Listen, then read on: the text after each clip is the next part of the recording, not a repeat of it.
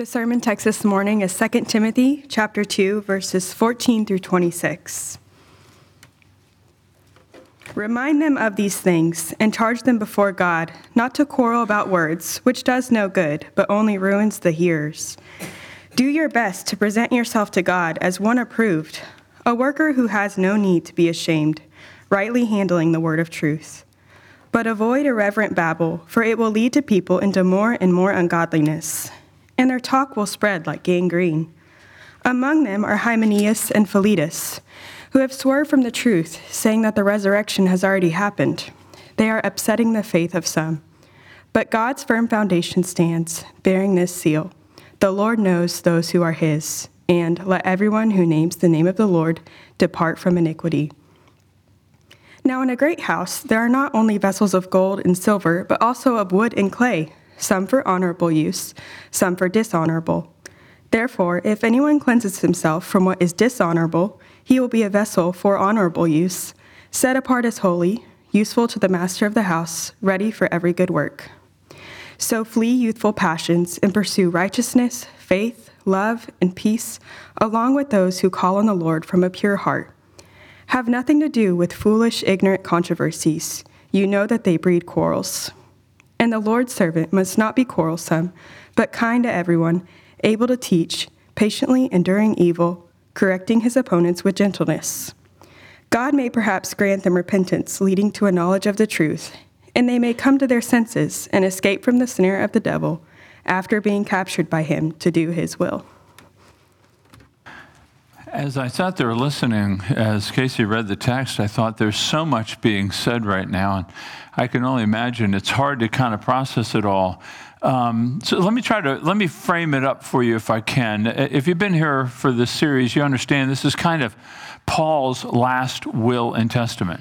So, I mean, usually when a last will and testament is read, people are like waiting for what they might receive and what's being said. Last words matter. I mean, consider if you're in your last stage of living towards dying, and you have certain things to say to people. I mean, the intensity of listening is increased. What are they going to say, and how are they going to say it? And so Paul here is preparing this young pastor what life will be like when he's gone.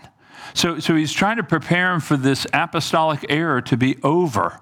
Now, listen, the problems that they were facing weren't going anywhere, but Paul was. And so, Timothy, how will you endure faithfully in the midst of this conflict? And the conflict they're facing, as we've seen, is not simply from outside the church, it's from within the church. Really, much of the New Testament conflict is within the church. It's not from physical or governmental opposition.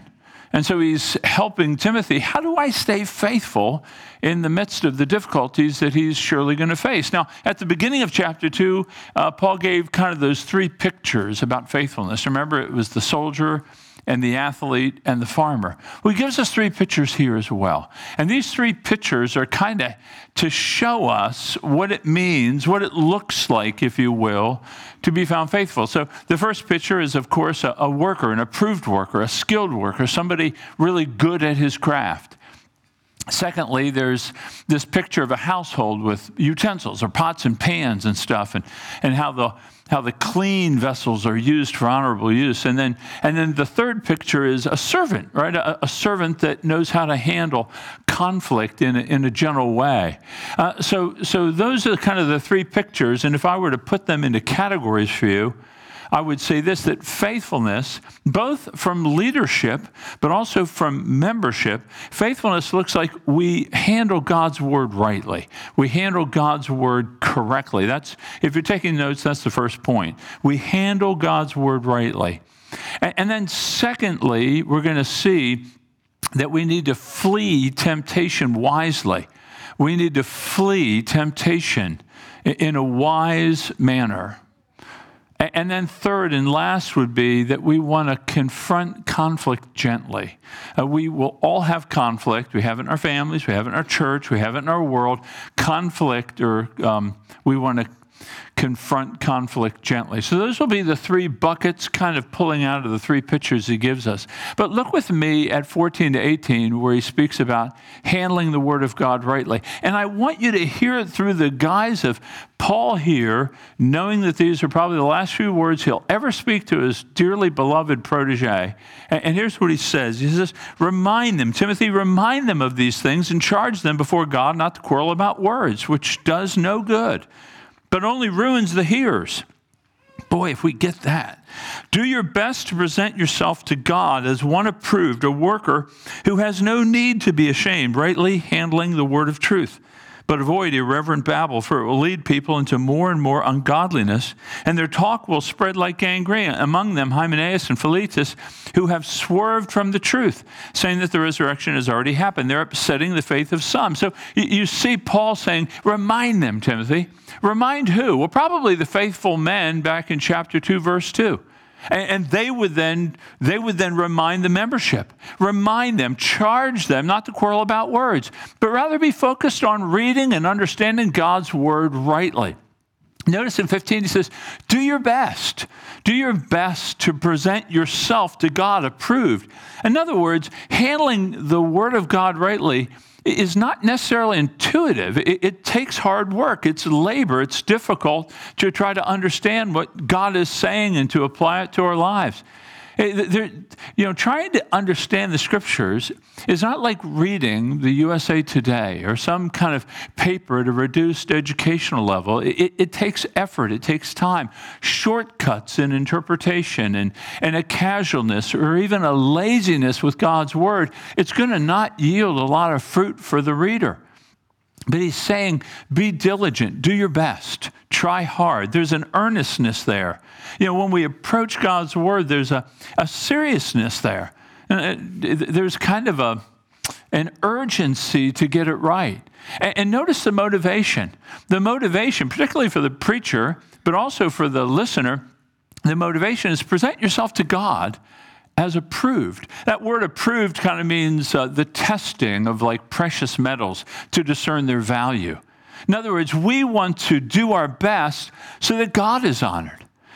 So a lot of our preaching, a lot of our teaching, it's not simply we trust that you're going to benefit. That's a major purpose of it. But at the end of the day, the one who is teaching or preaching, he stands before the Lord. And before God, he'll receive his account. And so the motivation here, he's saying to Timothy, you're going to stand before God one day. So there's no slouching when you're trying to explain the word of God to people. There's no casualness here.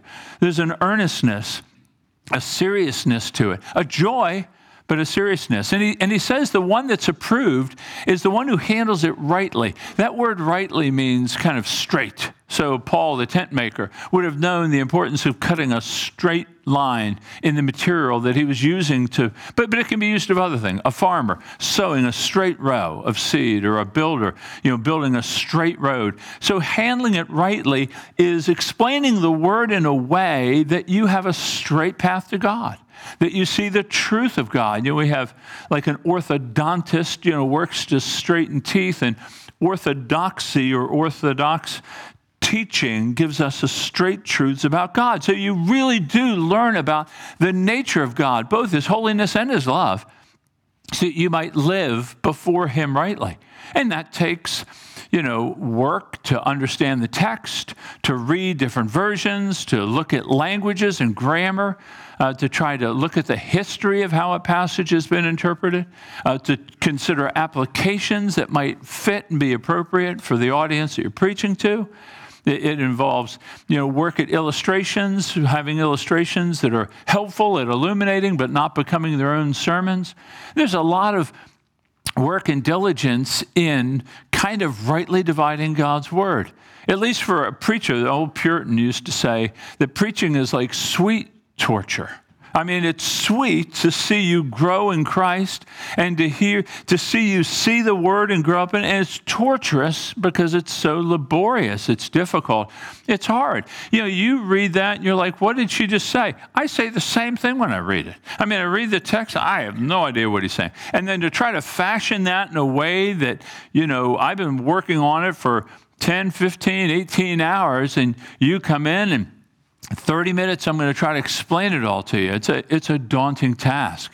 So the call here is to rightly divide the word of truth. And some ways to not do it, and this applies to all of us, some ways to not look at God's word, at least in a right way, is this avoiding grumbling about words or arguing or quarreling about words. You know how we can get caught up in this word or that word and kind of miss the bigger point. You know, quarreling about words is like taking a word like tongues or baptism of the dead or something that the scripture may not speak in deep truth about, but we really make hay with it. You know, we're going to talk a lot about it. Taking something small in Scripture, and it always leads to quarrels and fights and arguments. I think about Jesus when he said when he rebuked the Pharisees, he said, you strain out a gnat and you swallow a camel.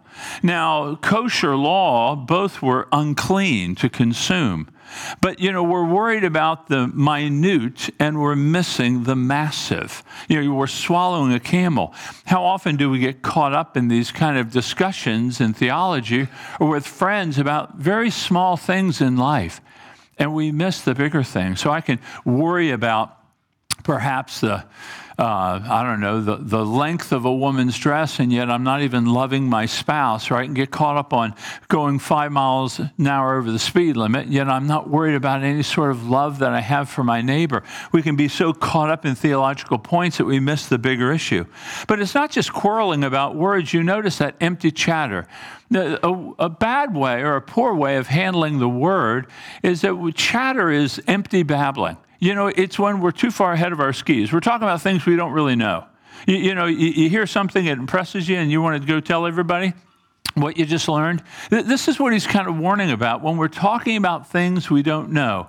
So the joke of at least the modern age is, we look back at the Middle Ages and we laugh at the scholastics who debated how many angels could dance on the head of a pin. They actually had those discussions. And it's like, there's no value to that. There's no profit to it. And so what Paul's saying is, Timothy, handle the word rightly. Read it straightly so that it leads us in a correct understanding of God. Charles Spurgeon, in his commentary, says, now there are some people who can never be content except that they make their religion a sort of wrangling match. They get a hold of a word in Scripture, and away with it they go. Here shall be another opportunity for them to find fault with the church, or here shall be another occasion for them railing against the preachers of the truth. How delighted they are when they can do this. You know, some folks just like to debate. They like to argue. They like to go to a small point, find a difference, and then explain. That does us no good. But also, there's one more warning he gives about not handling the word rightly, and that is to swerve from the truth. To swerve, that word is like, if you can imagine drawing a string back with an arrow, and the arrow goes off target. It misses the bullseye. And this is what he's speaking about, swerving from the truth. Now, he references these two disciples, Hymenaeus and Philetus, and they were teaching. This is the false teaching that crept into the church. There's always false teaching kind of working its way into the church. They were saying the resurrection had already occurred. Now, what does that mean? Well, they didn't deny that Jesus had risen from the dead. I think they were teaching us, so they were teaching the group that were their students, was that the resurrection had already occurred when you're born again. In other words, they were saying there's no later physical resurrection.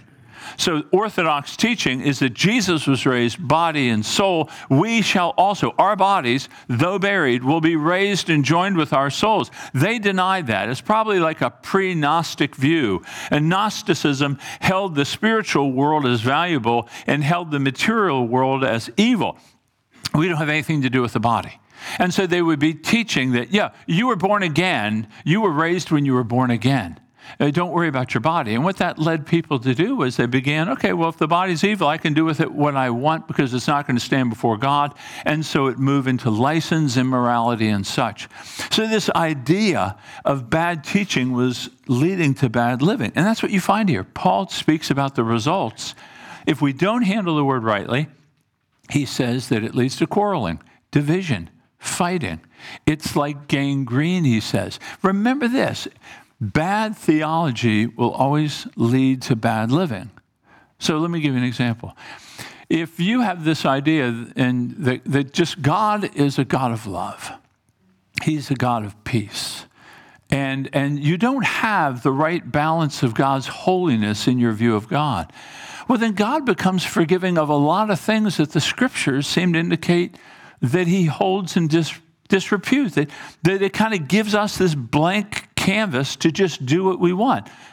And so this errant theology of God can lead to a life that is equivalent in error. Or take the other side, that you think, well, God is holy and He's justice and there's no mercy or grace in God.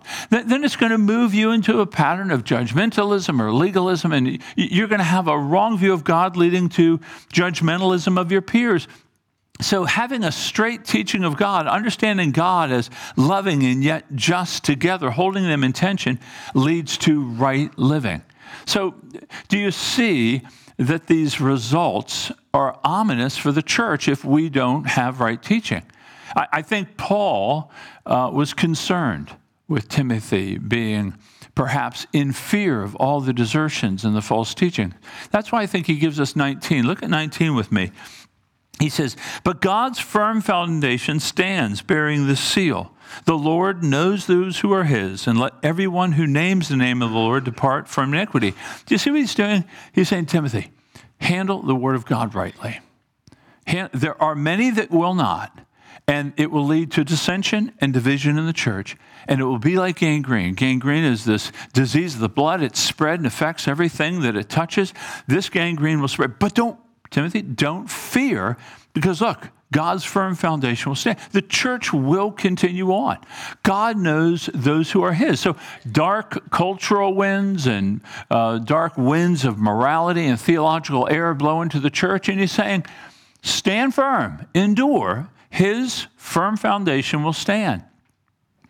When He says, the Lord knows those who are His, God's not shocked. He's not surprised by the error of teaching that comes among us. You know, that phrase that the Lord knows those who are His, it comes from Numbers 16:26. It's that story of Korah, one of the Levites, and 250 men, and they all oppose Moses. They're rebellious. They're false leaders. They come against Moses. And what God does is He opens up the earth and swallows them. Korah and 250. He opens up the earth. Go back and read it this afternoon, Numbers 16. He swallows them. Paul's saying to Timothy, Hymenaeus, Philetus, God can handle them. You recognize God knows. God will preserve His church. People take encouragement from that. The Lord knows those who are His. Those of you who are here and you confess Jesus Christ as the one to save you, your hope and your security is anchored in Him. God knows who you are. Don't you remember last week? We just spoke about the elect from the foundations of the world. Go back to chapter 1 and verse 9. The grace that He has saved us with was grace given to us before the foundations of the world were formed. God knows those. It is worthwhile confirming that we know that we are His. You know, Paul writes in 2 Corinthians 13, he says, test yourselves to see if you're in the faith. I don't want to unsettle anybody.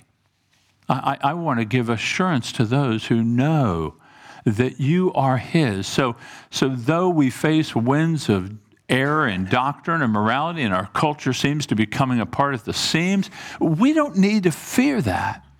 If He can swallow up those that oppose the truth, He will surely care for us.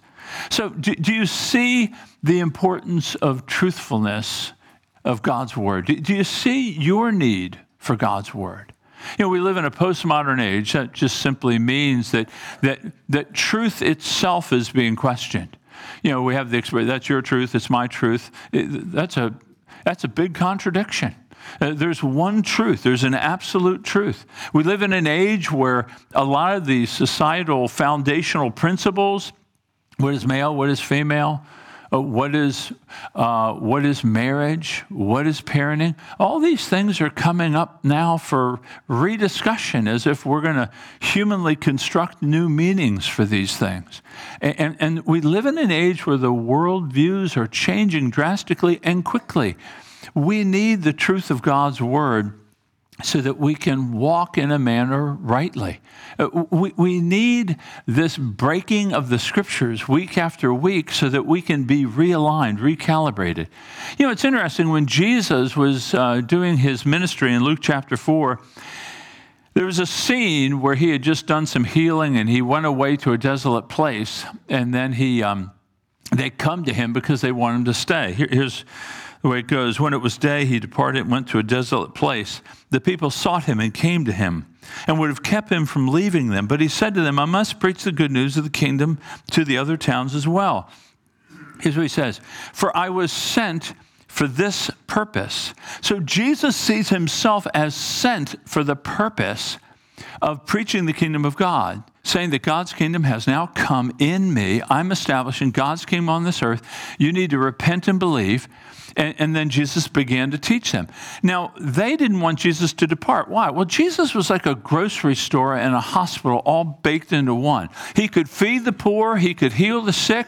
They wanted all that he could provide. But Jesus says, that's not why I came. I came to teach. I came to explain God's word. Do we see God's word that way? So when you come on Sunday morning, what's the posture of your heart? Are you receiving the word humbly? You know, it's interesting that the church, the whole design of the church, the pulpit is central to where you are. And you're below the pulpit. You know, God's word being declared, that's the centerpiece of the service. God's word being, and we sit under the word, that we want to adjust our lives according to it. Are you praying for your understanding? Because you read the passage, and you realize all the things being said, it's hard to remember 2 verses before the verse that you're on. And so I just want to encourage you that for us to faithfully endure, it's going to be rightly dividing, rightly understanding God's word in a straight and right fashion. That isn't moving into quarreling and controversies, but it's moving into those things that bring health. You know, the word of God isn't just able to save. It does do that. We saw that in Timothy's life. Remember how Paul said you were raised from infancy with the scriptures?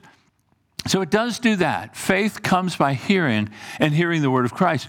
But the word of God that you hear week in and week out actually is building you up. So Peter writes in his first letter, he says, like newborn infants, long for the pure spiritual milk, that by it you may grow up into salvation. So you mature through hearing the rightly divided word, changing you from glory to glory. You ought to be leaving here and you're thinking, well, how do I view God's word? Do I find it important? Am I investing my life into studying it? Do I change my life according to it? So that as you leave doing justice to the word, you're being changed by it incrementally.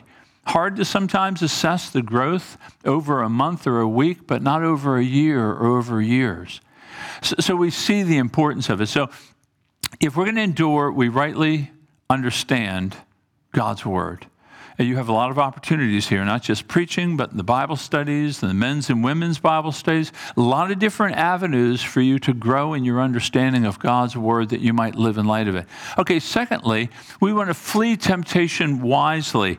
Look with me at verses 20 to 22. He says, now in a great house, there are not only vessels of gold and silver, but also of wood and clay, some honorable use, some for dishonorable.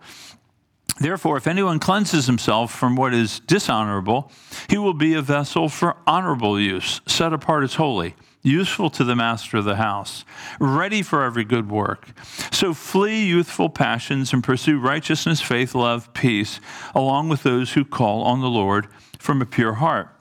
So Paul shifts the picture here, right? We're leaving this idea of an approved worker who handles God's word correctly, and now we're looking at this great house, right? He's moving really from competency to character. He's moving from teaching truth to now living truth, this kind of using the house, the imagery of a house, which I would take to be God's people gathered.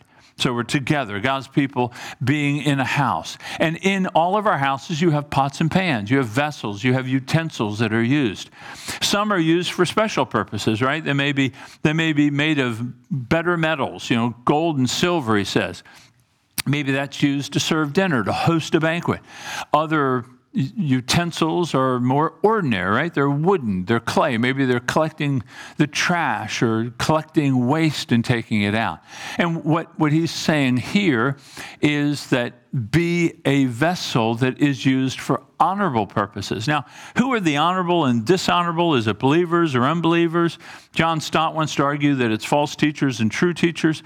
I don't know. I'd probably make it more applicable to the membership, because notice he says, if anyone cleanses himself, he's not talking about leaders here, he's talking about members.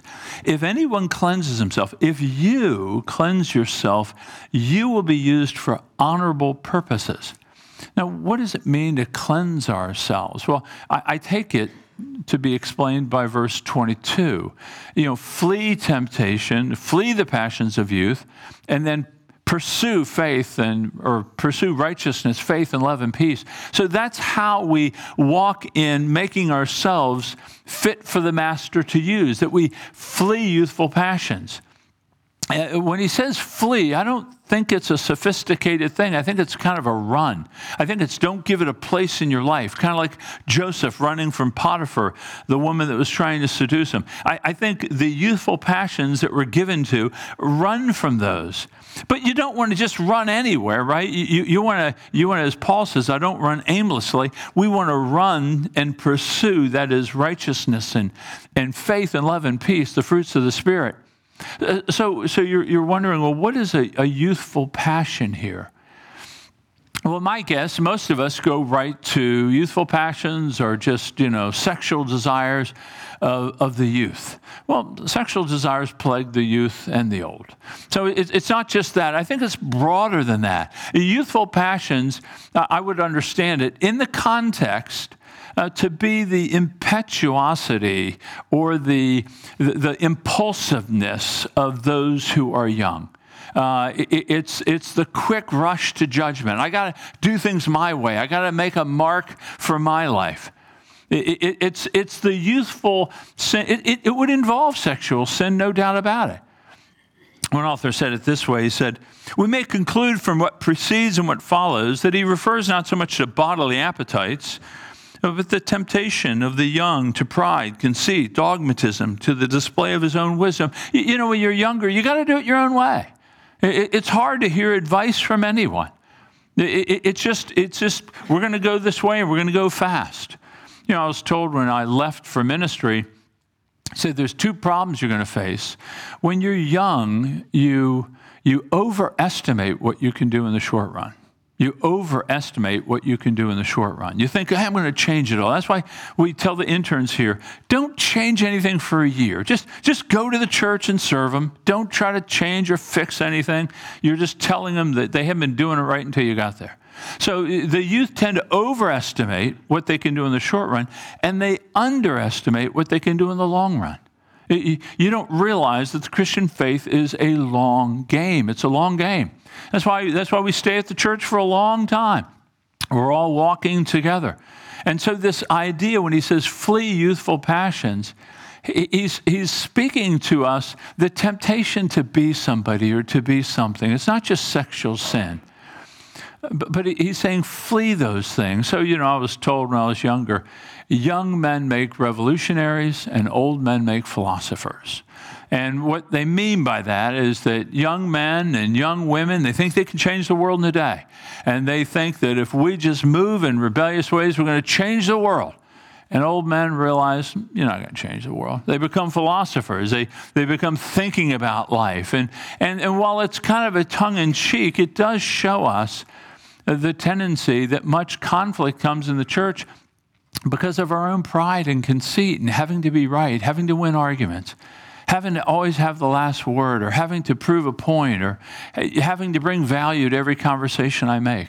He's saying, flee that, because you're not useful to God when you're walking in pride and arrogance. He says, rather, pursue righteousness, faith, love, and peace. And these are fruits of the Spirit. They don't come in a day. No farmer plants something and expects to harvest it in a week. So he's trying to encourage us toward that endurance, the long view of life and ministry. You will change by God's Spirit. You will bear fruit of faith and love. But it takes time. And do you notice what he says? Pursue these things along with those who call upon the Lord with pure of heart. He's saying that for us to change in these areas, we need one another. Now, I think there's a misnomer in the church that oftentimes in the church, we always have to have deep friendships that are the kind that, you know, not a lot of people have over the years. I think in the scriptures, the community that we're talking about is rather, and it's wonderful to have friendships, but a lot of the idea of friendships in Scripture are related more to me or you pouring into me about seeking the spiritual good of the other. A lot of times this idea of when he says about along with those who call upon the Lord, you may draw really close to certain people. But that doesn't mean that those whom you don't draw close to, you cannot do spiritual good for them.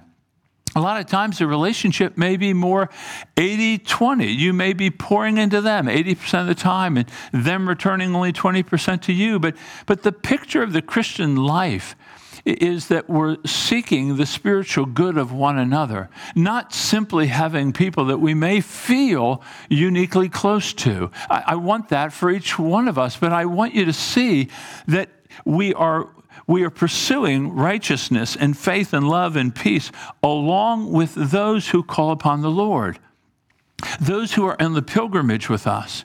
So there may be people in this church that you may not bond super close to. You may not be drawn because the experiences and your tastes and dislikes, they're not all the same. But that doesn't mean we cannot be good for one another in this journey in faith. And I think if we get in our minds that this journey that we're on, that we're enduring in, if it's rooted more in how am I helping my brothers and sisters move forward rather than how connected I am, it might be a good place to start. So you see this pursuit is together.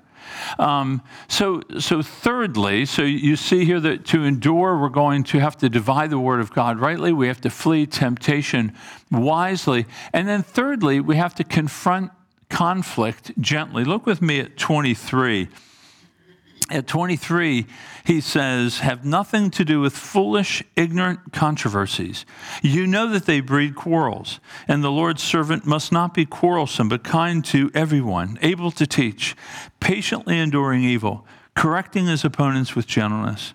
God may perhaps grant them repentance, leading to a knowledge of the truth, that they may come to their senses and escape from the snare of the devil after being captured to do his will.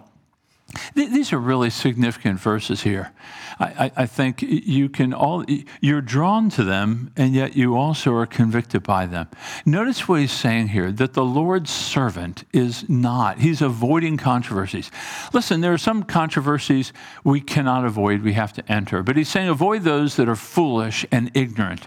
In other words, the Lord's servant isn't getting entangled in the controversies of the day. Rather, what the Lord's servant is doing is he's trying to not win arguments. He's trying to edify the other person.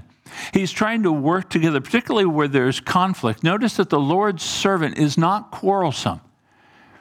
Now, some of us have, kind of sharper-edged personalities, no doubt.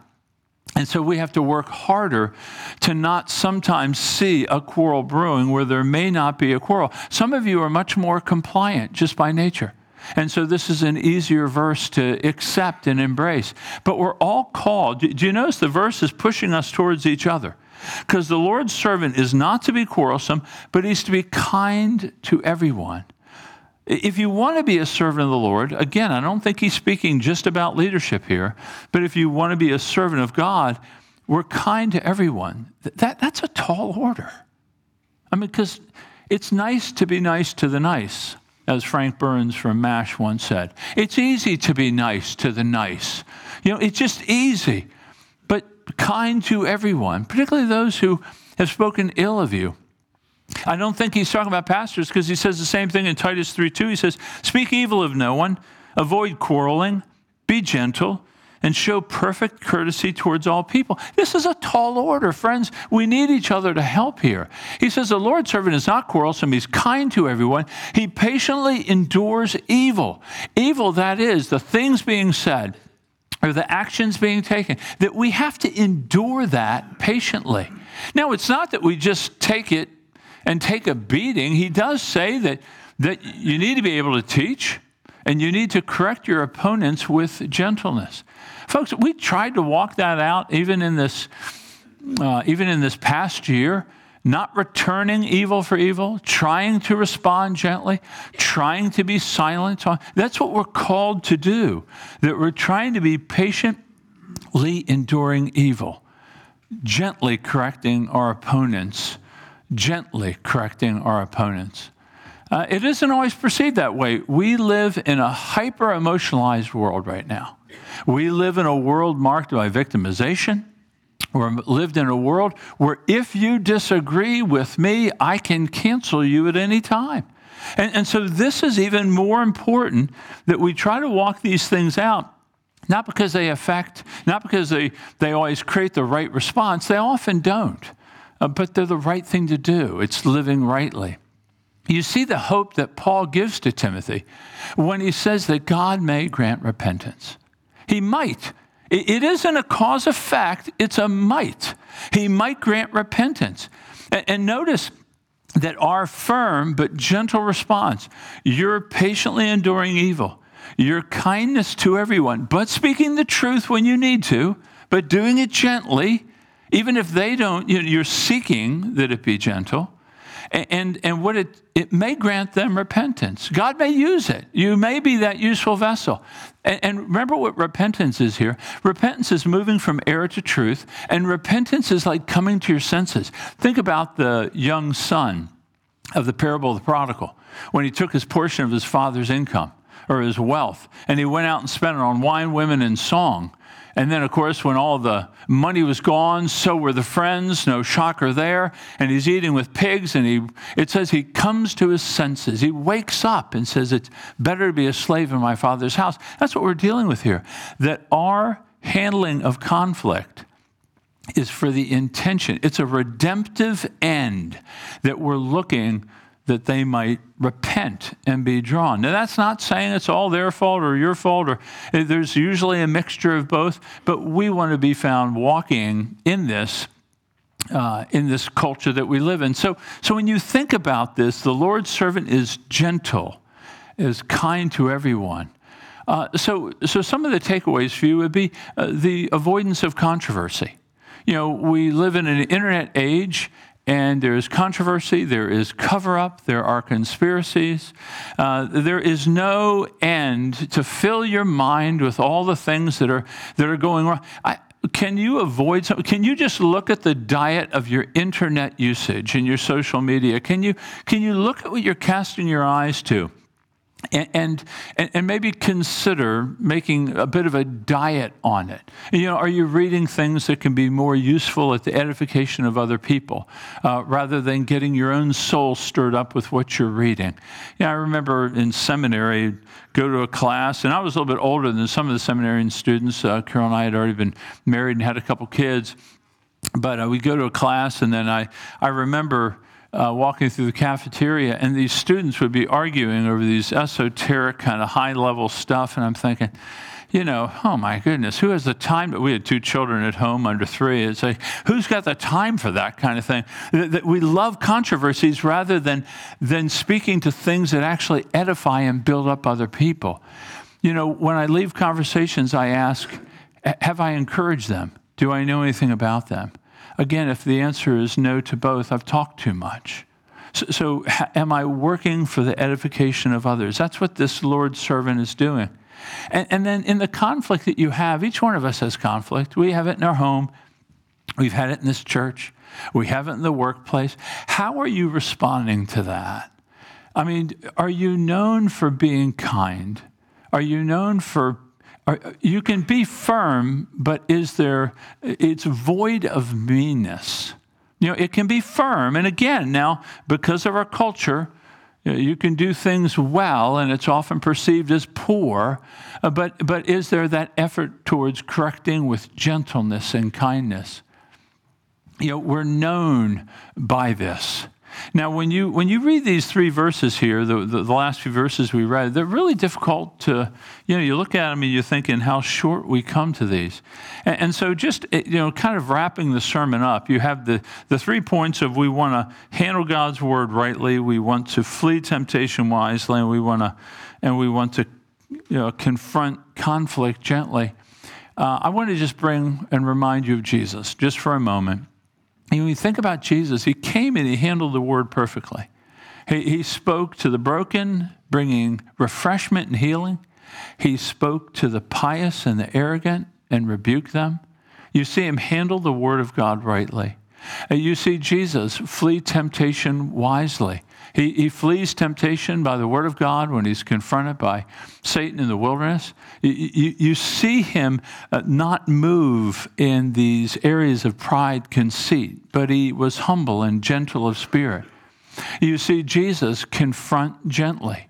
You think about, this is the Lord's servant is, but the servant of the Lord, at least the servant of the Lord in Isaiah chapter 42, he's like a bruised reed. He will not break a bruised reed. He will not extinguish a smoldering wick. You see a gentleness to Jesus. You see in Isaiah 50 when he says, I gave my back to those who strike, my cheeks to those who pull out the beard. I hid not my face from disgrace and spitting. But the Lord helps me. Therefore, I have set my face like flint. I know that I'll not be put to shame. You see that gentleness. Or Isaiah 53, the Lord's servant, or the servant of the Lord, he is led like a lamb to the slaughter. He's oppressed and he's afflicted. He did not open his mouth. He bore the sins of many and interceded for rebels. So Jesus for us is really the picture of what this passage is about. You see him handle the word correctly. You see him deal with temptation wisely. You see him confront conflict gently. So let's take a moment and just ask Jesus himself, by the power of his Spirit, if he might not refresh some of you who need refreshment, or comfort you, or maybe bring you to a point of conviction that might result in change. And then I'll pray for us in just a moment. Father, whom have we in heaven but you? Father, we know that our flesh and our heart may fail, but you are our strength and our portion forever. Father, we read these texts. We want to walk in light of them. We want to be students of the word, rightly understanding it and living in light of it. We want to be humble and not bold and arrogant and conceited and these passions of youth. We want to pursue righteousness and holiness so that we can be useful. We want to be used in your kingdom. And we want to deal with conflict in a way that mimics Christ and reflects him so that others may see our willingness to handle it this way. And as Jesus' death led to repentance and faith, that our handling of conflict might lead to the same. And so, Father, would you grant that to us as a church? You have drawn us through a time of difficulty, and you're bringing healing to us. And we thank you for that, Lord. But we need to grow in these things, and I need to grow in these things. We need to grow in these things. And so we need your Spirit. Lord, you tell us that we can ask, and you'll give wisdom, and you'll give your Spirit. And so, Father, for the saints before me, and for those that are on the fringe of faith, Father, and they hear, this is what the Christian is. Would they be drawn, Father? Would you draw them to yourself? Would you reveal to them not just the brevity of life, but the vanity of trying to draw meaning and significance out of the temporal things of this world, and recognize that apart from you being at the center of our world, life has no meaning. It makes no sense. And so, Father, grant to us all that we need now to walk in a manner that's worthy of your name. And I pray this in the name of Jesus. Amen.